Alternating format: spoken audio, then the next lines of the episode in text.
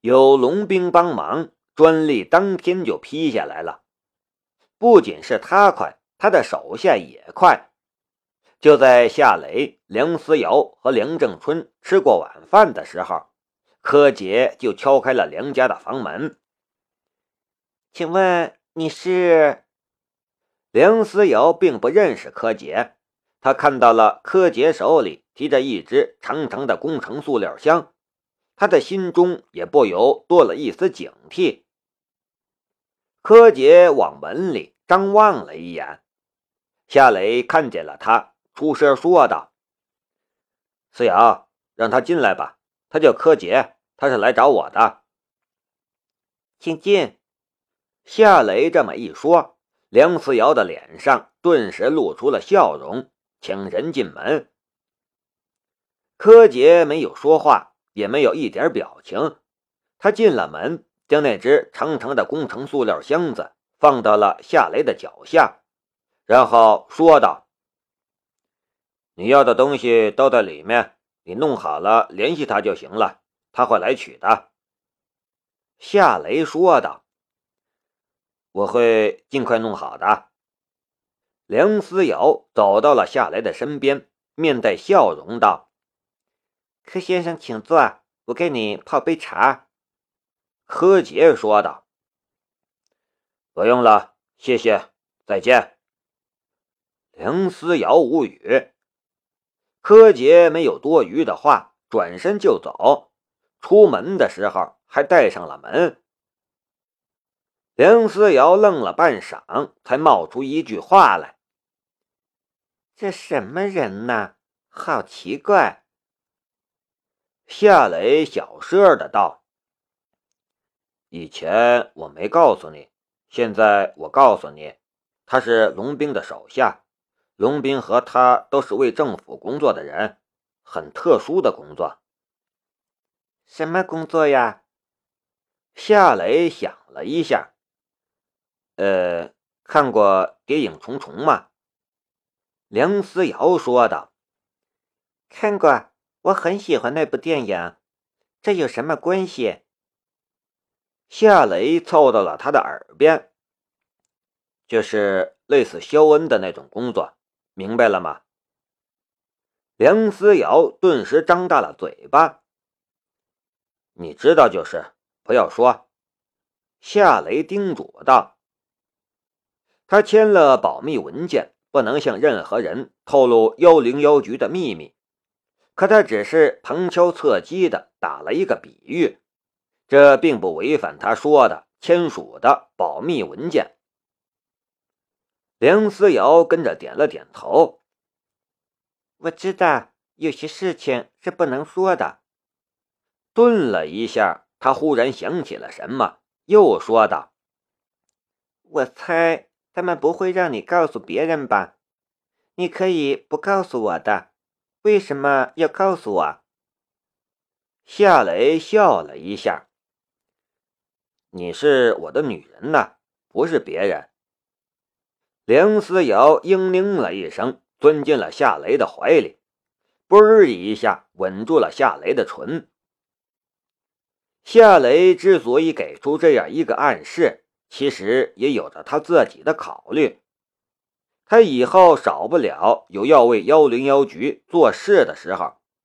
梁思瑶是他的女人，也注定要和他生活在一起。他早点给他这样一个暗示，也好让他有个心理准备。就拿眼前这件事来说，他很确定工程塑料箱里面装的是一支狙击枪和零部件什么的。如果梁思瑶什么都不知道，却突然发现他拿着一把狙击枪在摆弄，还不被吓一跳啊？此刻梁思瑶的心里一片幸福在荡漾，不过他没敢将这个吻继续下去。老爹梁正春也在家，没准什么时候就从书房里出来了，被他瞧见总归不好。他松开了夏雷，注意力也移到了那只工程塑料箱上。里面装着什么？龙兵让我帮他改一支枪，我没拆开看，但我想应该是枪吧。”夏雷说道。“我来打开看看。”梁思瑶跟着蹲下去开箱子。箱子打开了，里面装着一支崭新的狙击步枪，还有一些狙击枪的零件、枪管、枪托和扳机什么的，以及一本说明书。哇，好酷的样子！梁思瑶本就是习武的女人，对武器有着很强的兴趣和喜好。她迫不及待地将工程塑料箱中的狙击步枪拿了出来，端在手里把玩。夏雷拿起了那本说明书，看了起来。说明书是全英文的，不过这一点都不影响他的阅读。龙兵送来的狙击步枪是 AS 五零狙击步枪，它是著名的 AI 公司为美国特种部队设计的反器材和远程狙击步枪，它的性能处在世界最巅峰，有效射程高达一千五百米，而且射速极快，它可以在一点五秒之内射出五发十二点七毫米口径的子弹。这样的狙击步枪，华国目前无法生产，就算模仿，也只能模仿一个形状，性能相差极大。目前，华国的特种兵出过比武，所使用的也是进口的狙击步枪，国内的根本就没法在比赛之中胜出，这不得不说是一个大国的悲哀。快速看过说明书。夏雷便将说明书上的图样和参数以及原理全部记住了。他的视线又移到了工程塑料箱中的那一堆枪械零件上。那些零件显然是从一支或几支国产狙击步枪上拆下来的，连个编号都没有。夏雷苦笑了一下，心里有些郁闷。就给我这些东西，想让我改造一支性能比 AS 五零还优越的狙击步枪，他还真是会给我找事儿啊！不过夏雷的心里虽然觉得有些麻烦，但他的信心却还是很强的。他连约瑟夫的智能机床都能造出来，改造一支狙击步枪。显然不会比造机床更困难，只要他研究一下，动动手，也就七七八八了。梁思瑶又摆弄起了那堆散碎的机械零件，他似乎想尝试将那些零件装成一支完整的枪，可摆弄来摆弄去都不成。夏雷说道：“我们回房间去吧。”师傅看见这东西不好，他会担心的。嗯，梁思瑶将手里的零件放回了工程塑料箱，然后提着工程塑料箱进了他的房间。夏雷回头看了一眼还亮着灯的书房，有些犹豫。梁思瑶忽然窜出来，一把就将他拖进了他的房间里。夏雷有些紧张的道：“师傅还没睡呢，他要是发现我在你的房间里，那多尴尬呀。”梁思瑶却满不在乎的道：“他什么都知道，还叮嘱我们注意那方面的安全了，你还尴尬什么呢？从今天起，我要正大光明的和你住在一起。”夏雷的心里暖暖的。哎，都依你。我去洗个澡，你自个儿玩会儿枪，然后我再来玩。”梁思瑶说道。夏雷乐了，笑着说道：“你想玩什么枪啊？”“大枪啊！”梁思瑶说。他忽然回味出了什么，俏脸一下子就红了。他给了夏雷一粉拳。你坏死了！我说的是箱子里的大枪，你以为是你的大枪啊？不要脸！我不理你了，我去洗澡去了，不许偷看。嘴里说着这样的话，可他完全把夏雷当成了空气，当着他的面就宽衣解带，然后赤果果的往浴室走去。他明明看见夏雷眼睁睁的看着他，他却也什么都没说。她就是这么爽朗可爱的女人。夏雷目送她消失在浴室之中，才收回视线。他收拾了一下乱糟糟的思绪，然后拿起那支 AS 五零狙击步枪观察。他观察的不只是枪的外部构造，就连枪的内部构造也都尽收眼底，一览无余。半晌后，夏雷的心里暗暗的道：“不复杂，精度、结构和材料。”是决定一支枪的性能是否优越的条件。精度对我来说不是问题，结构也有实物可参考。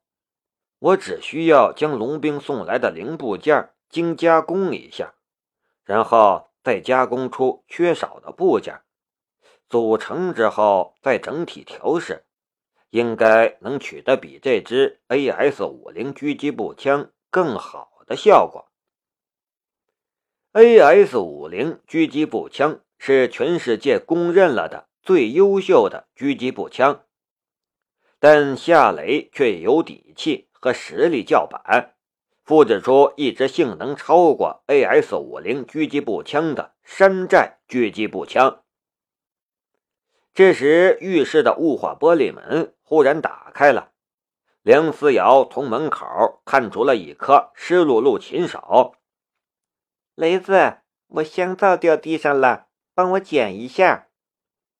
夏雷一时无语。快点啦，我的眼睛里进泡沫了，看不见。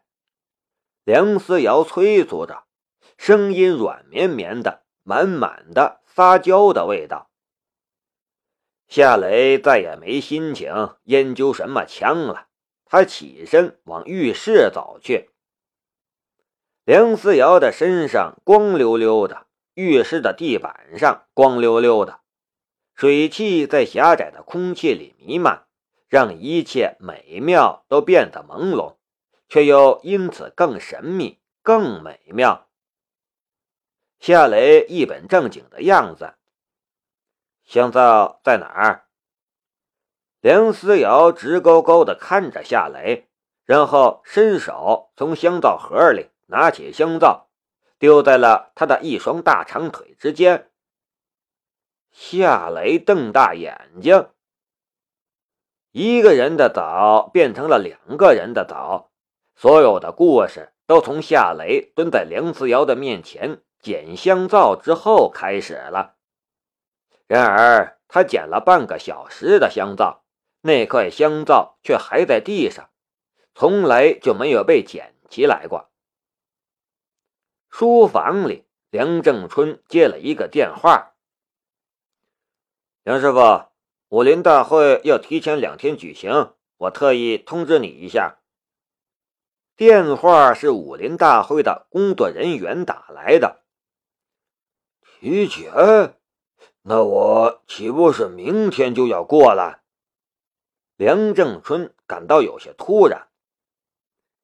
打电话来的工作人员说道：“我们也不想，只是临时接到上面的通知，我们也不想这样的，给你添麻烦了。”梁正春说道：“没什么，我明天就过来。”哎，谢谢梁师傅的理解。就这样吧，再见。那边挂断了电话。梁正春收起了手机，离开了书房。他走到下来的房门前，伸手敲了敲房门。另一个房间里的两个人突然静止了下来。梁正春说道：“雷哥，我刚接到通知，武林大会提前两天召开，我们明天就要动身去峨眉山。我们明天一早就去机场。夏雷犹豫了一下，最终还是硬着头皮说道：“呃，知道了，师傅，我马上订机票。”梁正春这才发现夏雷其实是在梁思瑶的房间里。他苦笑了一下：“哦，那你早点睡。呃，那个，我和思瑶谈一下公司的事，马上就回房睡。”夏雷硬着头皮撒谎，身下的梁思瑶却咬着樱唇，满面羞红，且一点都不安分。